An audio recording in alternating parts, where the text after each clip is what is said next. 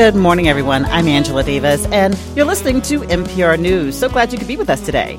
Minnesota is known as a healthy state, but when you factor in race, there are huge differences in the health of white Minnesotans and the health of people of color who live here, especially black, Latino, and indigenous Minnesotans.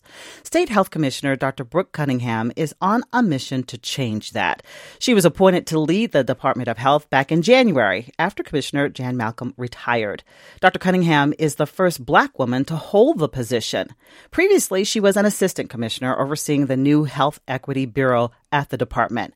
Dr. Cunningham is a primary care doctor who still sees patients. She has a medical degree and a PhD in sociology from the University of Pennsylvania. And in addition to being the state health commissioner, she's an assistant professor at the University of Minnesota and a researcher who looks at racial health disparities.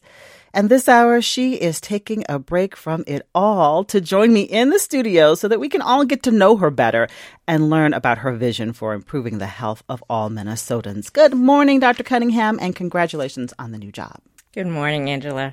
You stepped into the uh, position about six months ago, um, and you were already quite busy. So I, I want to start with, you know, why did you want to take on a job like this that has so many responsibilities?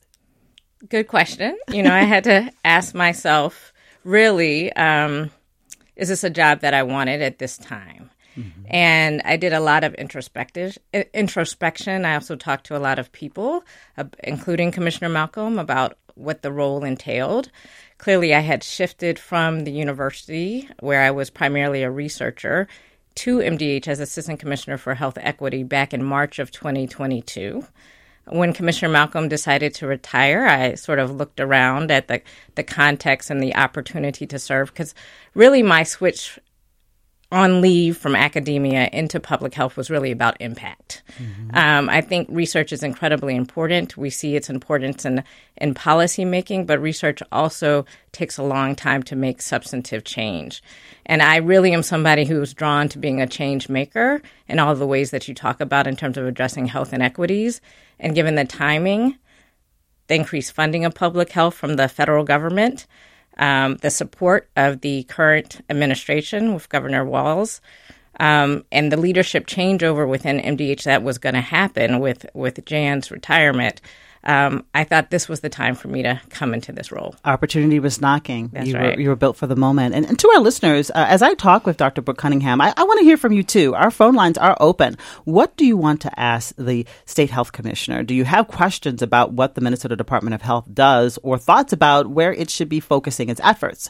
You can call us at 651 227 6000. Again, the number is 651 227 6000, or you can call 800 242 2828.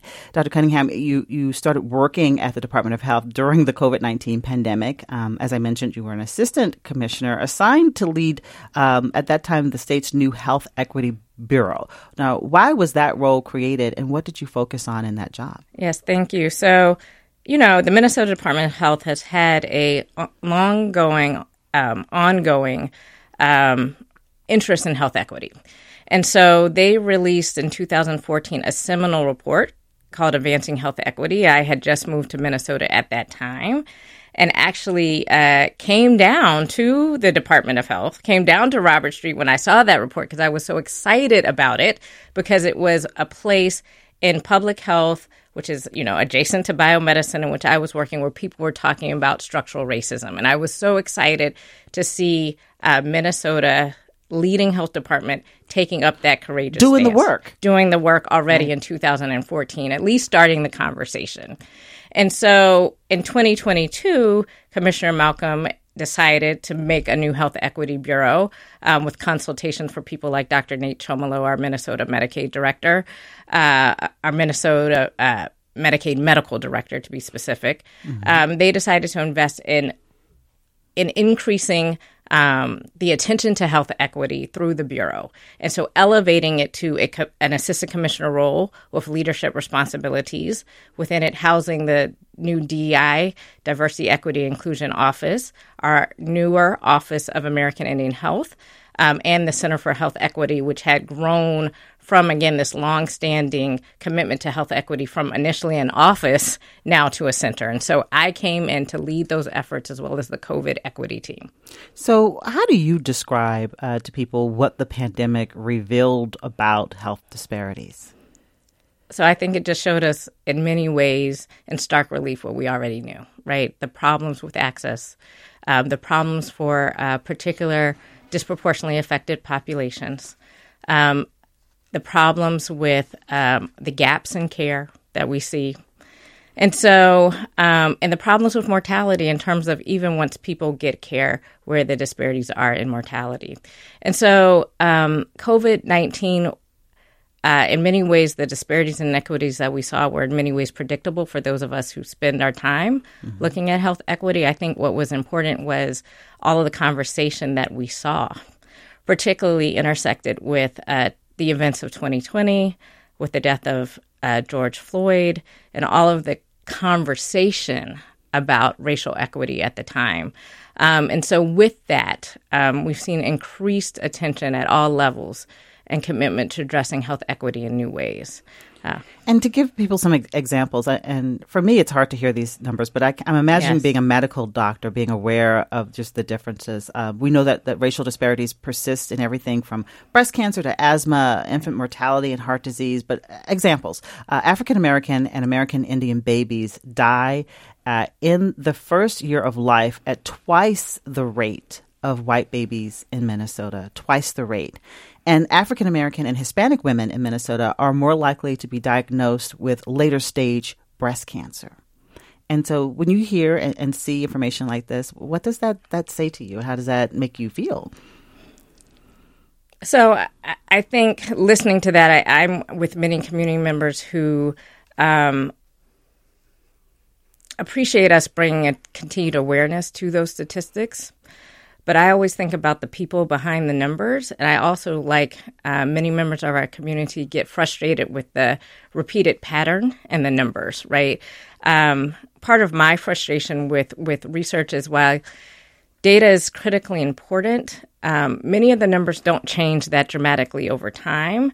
And yet there still hasn't been um, the political will in many cases to really advance um, solutions to health equity.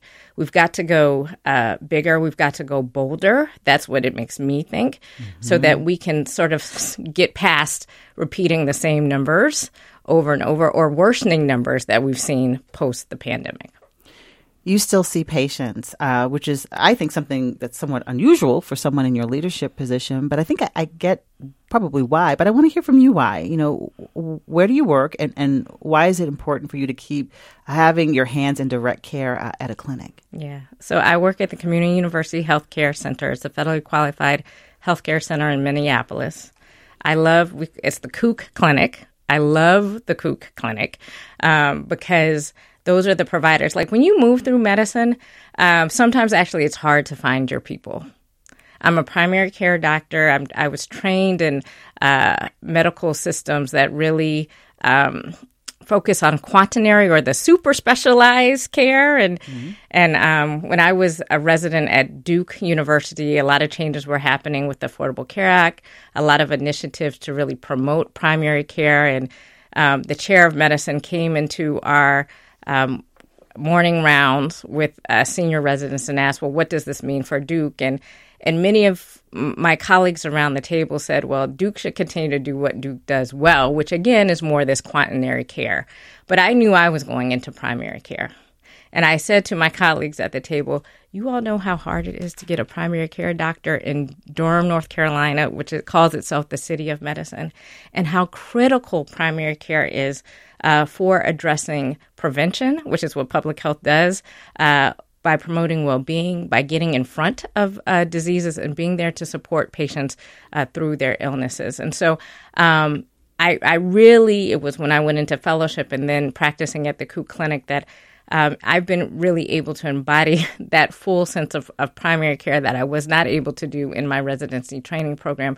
And it is uh, wonderful to walk with people and to have people walk with to mm-hmm. walk with me, right? And so, you know, I may talk to uh, my my patients about uh, obesity and, and, and we'll just joke you know they might say well dr cunningham you got a few extra pounds too like there's something mm-hmm. about the relationship and being a primary care doctor that i really feel is my most um, important my most valuable tool but there's also part of being on the front lines and dealing with um, patients who are faced by uh, living constraints as well as then everything that we saw with changes in the healthcare system with the pandemic. So it informs your decision making. It does. Right, right. It's it's your superpower.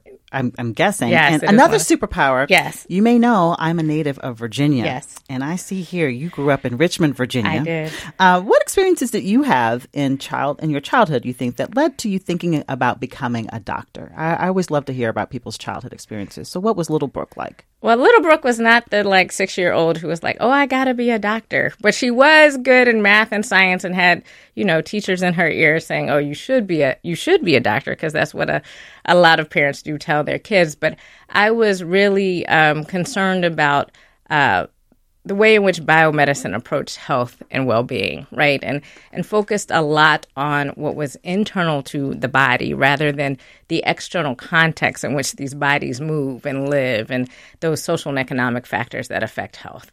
Um, and so that the younger Brooke, and particularly the teenage Brooke, um, really uh, didn't have a lot of, I would say, esteem uh, for the medical profession. It was only later when I worked with clinicians who were who I saw had the same values, like my colleagues at CUHCC Clinic, that I really decided to go into medicine and to to do the sociology degree really because those social and economic factors that shape health and bring those into my practice and into uh, change in the field. Mm-hmm. And you were aware from your experience and, or maybe family experiences the role that that race and trust in doctors that that played in how people access or chose you know to get uh, help from a doctor. Yeah, I think one of the things that were that was crucial to me in terms of growing up in, in again Richmond, Virginia. For for listeners, your listeners aware that was the capital of the Confederacy. There's a mm-hmm. lot of American history that you're exposed to as a Virginia native, as you as field you trips, know, field yep. trips, Jamestown all day long, as you know, Angela. And yes. so, um, you know, as a as a black child going on those field trips, you wonder where you are, where you are in that history. But then also for me, um, one thing that I know was critically important to me was where I lived in Richmond and how that shifted. My father died when I was a child. We moved from one neighborhood to a to another, but I tell the story of riding the school bus across the city and seeing particularly for middle school and seeing how the neighborhood resources changed with the neighborhood demographics, the neighborhood's racial demographics. Mm-hmm. And communities of color as we moved through the city um, had less resources um, than other neighborhoods that we move through. And so those sorts of observations were probably the the seedlings of my what I call sociological ma- imagination because I could see that these mm-hmm. contexts were the things that were most important in terms of shaping folks' social or health outcomes. All right, if you're just joining us, uh, we're talking with uh, the state's health commissioner, Dr. Brooke Cunningham, uh, who moved into that role in January. And I want to hear from you. What do you want to ask the state health commissioner? Do you have some questions about what the Minnesota Department of Health does or, or thoughts about where it should be focusing its efforts? And we're going to go through some of those uh, duties of the health department in just a moment. But the phone lines are open. You can call us at 651 227 6000. Again, that's 651 227 6000, or you can call 800 242 2828. Dr. Cunningham, we're getting some calls from listeners. So let's talk, talk to some of these. Uh, some of these listeners here in Minnesota. In St. Paul, we've got Molly on the phone. Good morning, Molly. What do you want to tell us or share with us? Good morning, um, Commissioner. Thanks so much for taking the job. I've really enjoyed what you've had to say so far about our state. Um, I'm wondering what we're doing to help people keep our health insurance every month. Um, I think Medicaid just um, kind of rolled back their provision that people did not have to reapply for health insurance every month, and now they're going to have to do that again.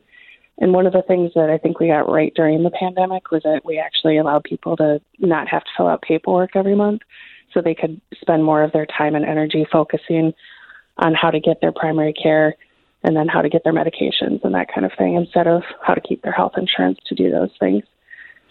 All right. So Molly's asking about uh, eligibility for Medicaid and insurance issues. What are what are your thoughts? Yes, thank you. You know, we've we've shared those worries, Molly, right? Because um, having coverage is really important to people's care.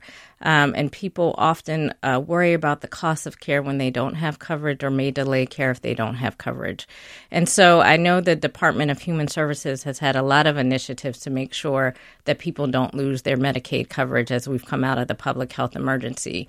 One thing that we have seen and, and a lesson that they are, are taking from the Minnesota Department of Health is our connection with community based organizations.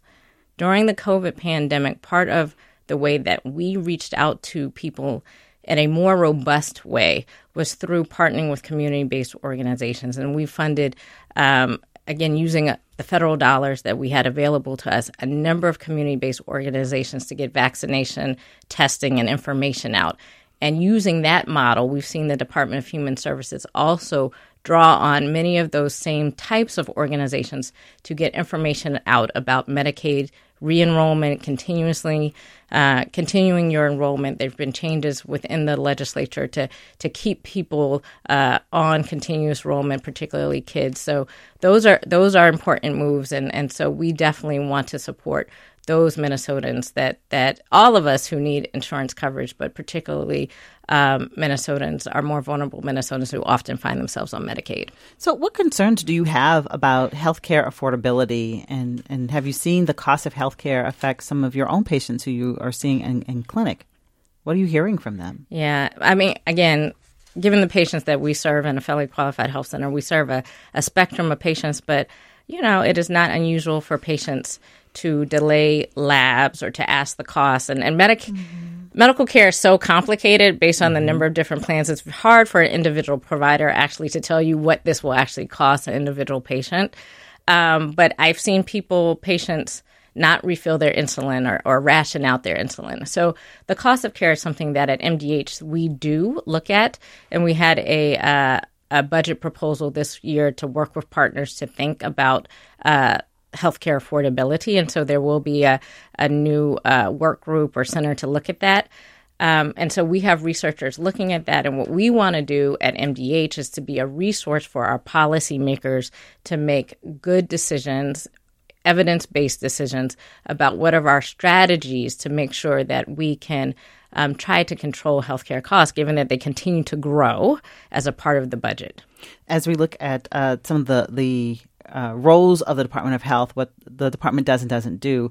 Um, I see here my notes. As commissioner, you oversee about 1,400 people working for the health department here in the Twin Cities and in seven offices around the state. And there is a really long list of services provided. Uh, everything from some administrative stuff, issuing birth certificates, very important, monitoring and responding to infectious diseases, extremely important, to regulating nursing homes and hospitals. Um, so a, a, lot of things there. But also here in this list, uh, monitoring systems, measuring quality, proposing reforms, overseeing policy. And, and, this is what you're talking about being the ear in the ears of people who can make policy changes that will impact people in a big way. That's right. And our legislative uh, partners um, call on us, call on our Health Policy Bureau. Um, and have given them, you know, through the legislative process, uh, a task to do and complete to sort of answer many of these top priority questions that are the questions that all Minnesotans are, are having in terms of how care is delivered in a way that reaches all Minnesotans, that is high quality, uh, that is cost effective, that is timely, right? Mm-hmm. We see a mm-hmm. lot of challenges with access to care, particularly um, in, in greater Minnesota and more rural areas where we see hospital closures, um, particularly OB units closing. And so our team of, of talented, uh, dedicated staff really do uh, provide do the actual research and then uh, talk to our policymakers about about that. So that's part of the list too, ensuring that rural Minnesotans have access to care. So assigning staff to look at the challenges and making sure that policymakers know about it. That's right. And then to come up with some some interventions, right? So, and some of those include sort of promoting rural training tracks or promoting loan uh, repayment for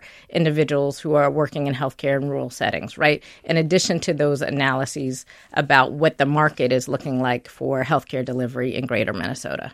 Let's take another phone call as we talk with our uh, Minnesota Department of Health Commissioner, our Health Commissioner, Dr. Brooke Cunningham, who moved into the position in January. Taking your phone calls at 651 227 6000, or you can call 800 242 2828. In Hopkins, we have a listener on the line. This is Heather calling in. Good morning, Heather. And what's your question, or what did you want to share? Good morning, and thank you so much for taking my call. Um, I am a public health professional myself, and I think something that we saw in the pandemic uh, really exacerbated a lot of underlying issues for public health professionals, for the public health workforce, um, and added to it, including, you know, collective trauma, moral injury, burnout. And I'm really curious um, how Dr. Cunningham um, plans to address um, the well being of the public health workforce. Thank you. Great question. We've done many uh, talk shows about um, what uh, healthcare professionals, uh, particularly nurses, have endured during the pandemic and coming out of it. Uh, mental health professionals as well. And so, what are your thoughts about how we can take care of our our healthcare workers better?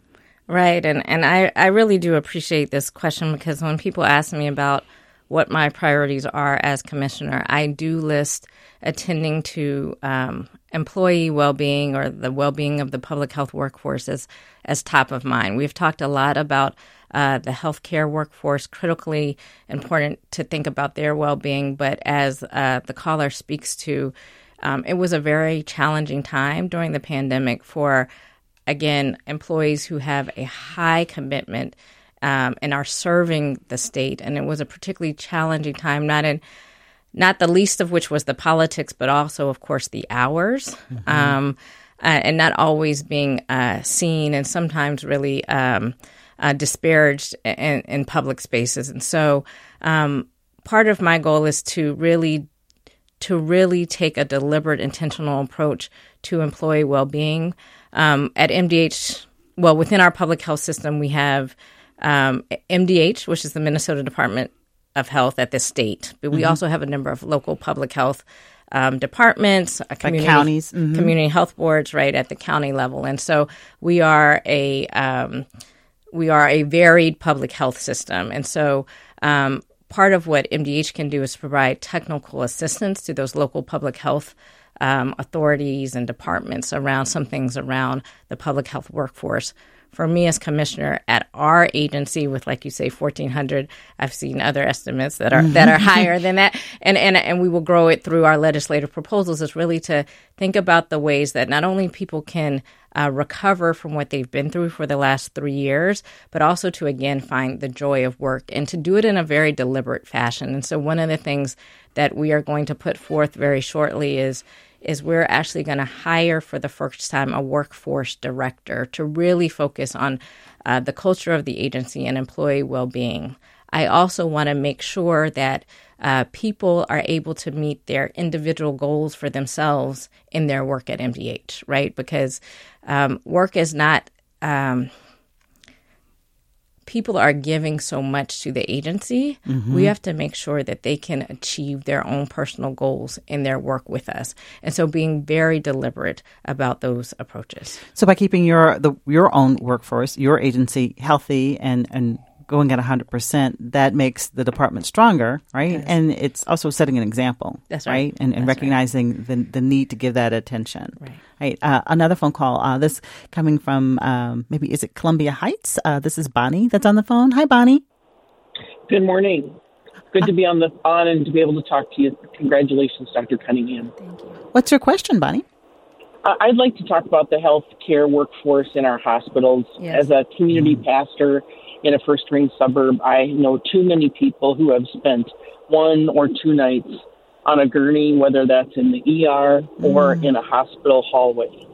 And um, for elderly patients, especially, but for anybody with cardiac, respiratory, kidney issues, um, that kind of situation is very difficult. And I know it stresses the hospital staff, and I know it stresses the patients. And I don't know what can be done, and if your department has any role in that. Thank you. That's uh, Bonnie calling in from Columbia Heights. Again, another question about the the, the health and, and the staffing levels that we're seeing in clinics and in, in hospital settings. A lot of patients have not had good experiences when they have re- had, had to get health care in the last couple of years. And so, how does this roll up to you? What can you do about that? That's right. No, no, no. Thank you. And and it is um, it is definitely a challenge that spans um, multiple agencies. So again, there's the Department of Health, there's the Department of Human Services, which is our Medicaid agency and has been direct care and treatment, um, as well as uh, the welfare of, of, more vulnerable Minnesotans. And then there's our Commerce agency, and and we can think about things in terms of. Um, strategies, joint strategies with hospital decompression, which is what we did during the COVID pandemic, and M- MDH played a central role in that. Um, what does that mean?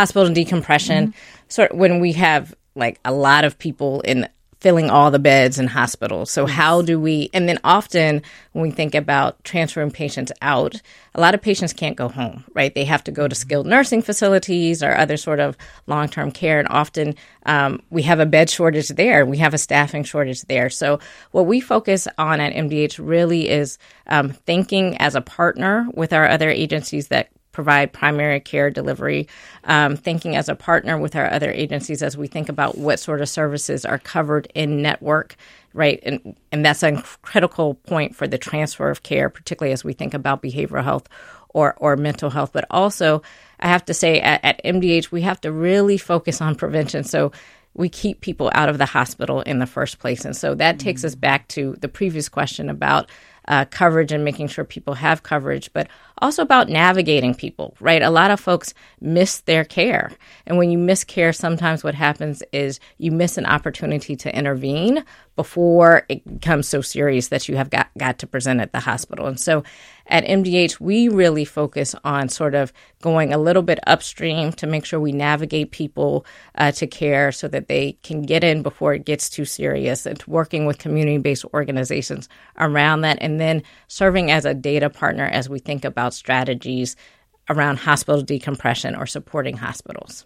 I want to ask you about something that was in the news last week, uh, a big story. Um, the state health department, uh, one of the, the the duties of that department, one of the roles, um, the department tracks abortions. And last week, in its annual report to the state legislature, uh, we learned that the number of abortions increased by 20% in 2022 here in Minnesota.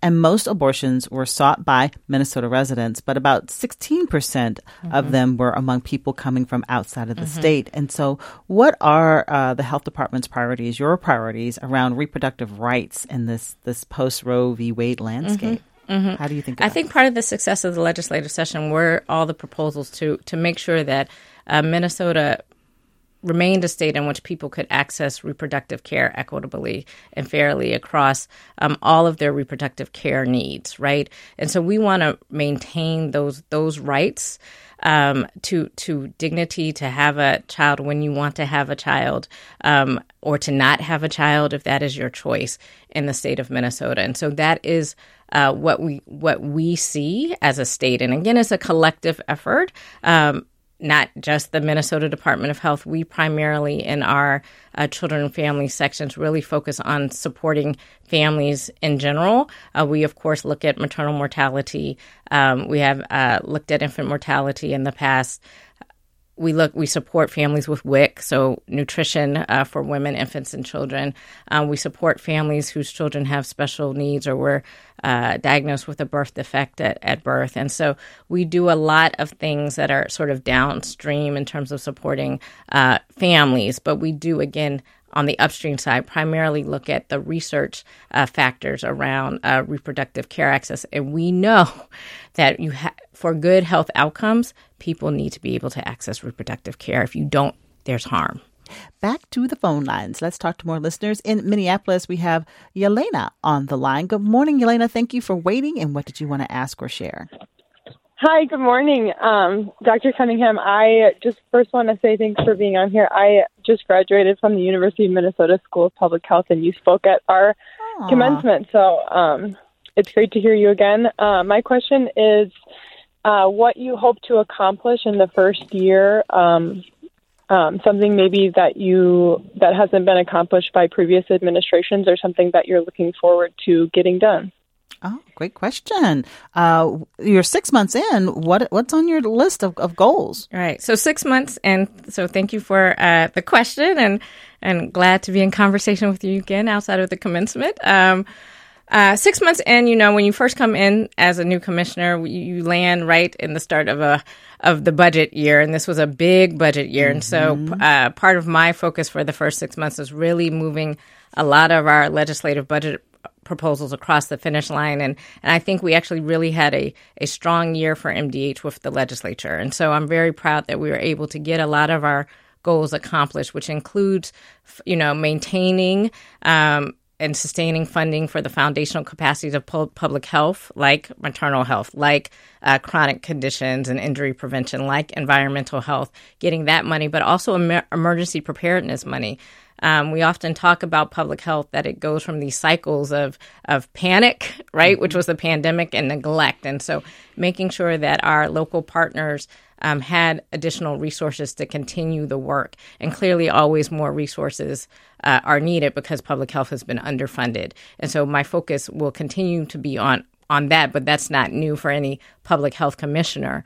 I think where my emphasis will be as I continue to think about equity is really about building out um, community collaboration. So, beyond community engagement and even beyond collaboration to probably co design so that we are more accountable as a department to our broad community partners, right? And we definitely have healthcare partners that previous callers have talked to us about sort of the challenges within the healthcare workforce and hospitals right now. We definitely have healthcare partners, but we also need a broad spectrum of partners, you know, uh, a chaplain just called in. So fa- the faith community, community based organizations being broader, even the private sector, and hoping to have some conversations about with um, our Fortune 500 companies about their their stake, right, in population health and community health. So those everybody, what everybody, do over there, right? right? Everybody, because you know, public health is is everybody. It needs to be mm-hmm. bipartisan. It needs to be public and private.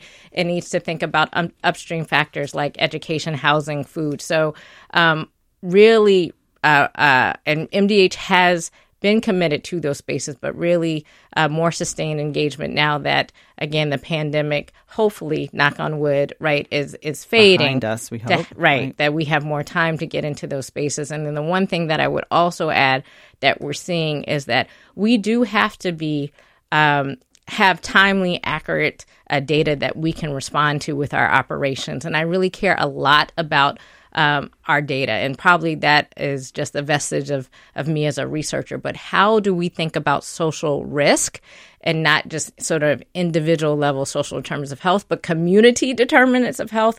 And how do we bring that into our work and into our operation? So I talk a lot in the department about social risk about data modernization, which also includes informatics, as big data has become is is what we're going to see, which is the data of the future. How are we going to position ourselves uh, to respond to to big data and take advantage of it, and be mindful of the security concerns that we need as we do that for for public health. Let's take another phone call. Uh, this is coming from Spring Lake Park. Blaine is on the phone. Hi, Blaine. Go ahead with your question, or uh, do you have a story to share? Uh, more of a question. And congratulations, Dr. Cunningham. You seem like you're going to be a fantastic health commissioner. Thank you. Um, I have so it's it's kind of a two similar questions. One is for our minority health outcomes here. Are our health outcomes worse in relation to the the white population? Um, is it simply because they uh, it, it seems so bad because of you know how how well some of the affluent do here? Or is it actually worse than places like uh, Georgia and Alabama? So, in other words, if you're a minority in in Georgia or Alabama, do you see wealth or even uh, uh, worse outcomes here than you would down there? And then, similarly, is it uh, if you're a minority in, say, a wealthier area like Wayzata, do you see the same kind of disparity versus the the Caucasian population there that you do you know, say in North Minneapolis um, mm-hmm. versus the white population, or is it more of a socioeconomic issue? Hmm. Good question, uh, Blaine. There in Spring Lake Park, uh, asking something that that's part of your area of expertise. You've researched health disparities, and so what is your take on the reasons behind these health dis- disparities? Yes, yeah, thank you. And and ever since I came, when I was a fellow, because I came to Minnesota as a postdoctoral fellow, and I, I remember the first sort of uh, presentation that I did to a big audience. This question came up, and that was ten years ago, right? Like like how does Minnesota compare to other places across the nation? Why are things so bad? In Are we beating Mississippi? Right, right, right. right. are, why are things right. so bad in, in Minnesota? And and I think um, the reasons are very similar across contexts. It's actually often being locked out of opportunity, right? It's being locked off out of social, economic, and political opportunity uh, for Black, Indigenous uh, people and other people of color. And so the answers remain the same across all of these all of these contexts and so we can look at some of the the patterns that we see around the state um, i think it's greater than uh, 75% of, of white minnesotans have a home right i think it's less than a quarter of black minnesotans you mm-hmm. know have home ownership, have home ownership yes. right yeah, have not have right. a home but have own a home own, mm-hmm. own a home um, and so and so when you think about that and the long-standing relationship between home ownership and wealth accumulation, when you think about neighborhoods that uh, are predominantly minority and the investment in those neighborhoods in terms of green space, uh, or how we finance our school systems um, locally versus other sort of uh, metrics those are parts of the reasons and the ways in which uh, people of color get locked out of, of opportunity and things that we have to navigate. And so, um, so to to the callers to the caller's question, I say the answers are very similar um, compared to other states, particularly those in the South. We're doing better or worse? So so so regionally, I can't. you know I don't have it in front of me, Angela, to so say regionally compared to to mm-hmm. others, are we doing better than worse? But the the the root causes are the same, right? And so we have to make sure that people have have access to opportunity and that we proactively address what has been historical cumulative disadvantage. Well, I think it is common for people to think of health as a personal responsibility. Uh, we make choices about our lifestyle, about what we eat, whether we exercise or quit smoking. But how does just focusing on that personal responsibility doesn't that leave a lot of things out? It does. It does. And part of the work, again, longstanding, ongoing work at the Department of Health is to really um, deliberately talk about the narrative around what causes, what contributes to good health, what contributes to optimal health, and and we know that health behaviors are just a portion of the pie that contribute, and really these social and economic factors are the main pieces of the pie. It's very hard to make uh, to be healthy in unhealthy environments and unhealthy living conditions. All right. Uh, here's another phone call from a listener in Minneapolis. Antoinette is on the line. Hi, Antoinette. Thank you for waiting. And what did you want to ask the health commissioner? Oh, yes. Hi. Thank you so much for taking my call. Thank you, Dr. Cunningham, for the work that you're doing in your new role. Congratulations.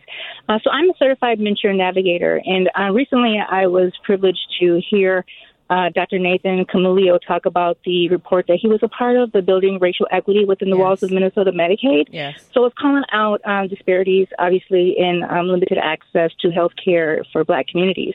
And within that report, there was a call to action to support navigators like myself in the community um, to push this initiative forward so that um, you know this demographic can you know have access to health insurance.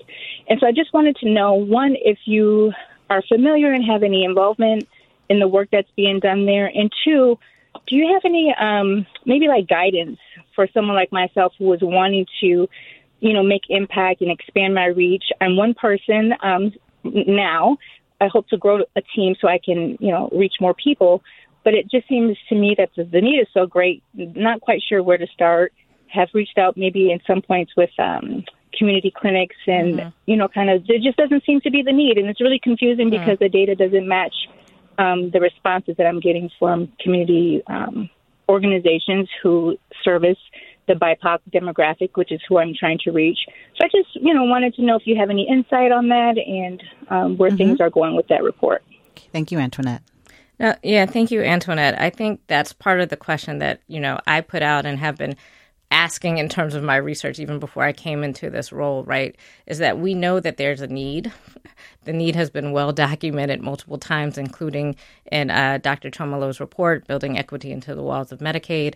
Um, and so, how can we incentivize a response? Action. A, action in a bolder way. And that is the place where policy policy comes to place, that's where I can serve as a role, even when things are not directly within the sphere of control of the Minnesota Department of Health, but they certainly are within the sphere of influence. And so, what are the ways that we can incentivize uh, healthcare systems, um, healthcare plans to draw on uh, navigators, to draw on community based organizations, to draw on community health workers, right?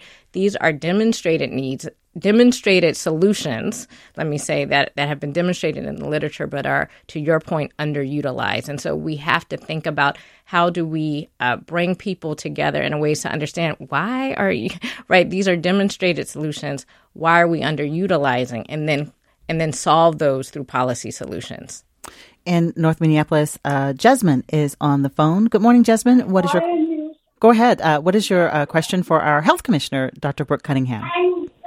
Good morning. Um, I am wondering, as an individual, um, I'm a neonatal nurse. Hmm. Um, I'm white, so I recognize that I can't be aware of um, all the aspects of healthcare, but what can I do as an individual nurse to make sure that I give the best care to all the babies I care for? Because um, I know the you know mortality rate is much higher in um, people of color and uh, babies. So, what can I do as an individual nurse um, to affect change and to be as equitable as possible? So, Jasmine, it sounds like you have an understanding. You you've heard the statistics. You're aware of the differences, but you're you're wondering about the action too. What's available to to help you? Yes, what's mm-hmm. in my control. Right. All right. Thank you, Jasmine. Uh, a neonatal nurse working with little babies. Yeah. No, I no, I love that question because that's the question we all have to ask ourselves.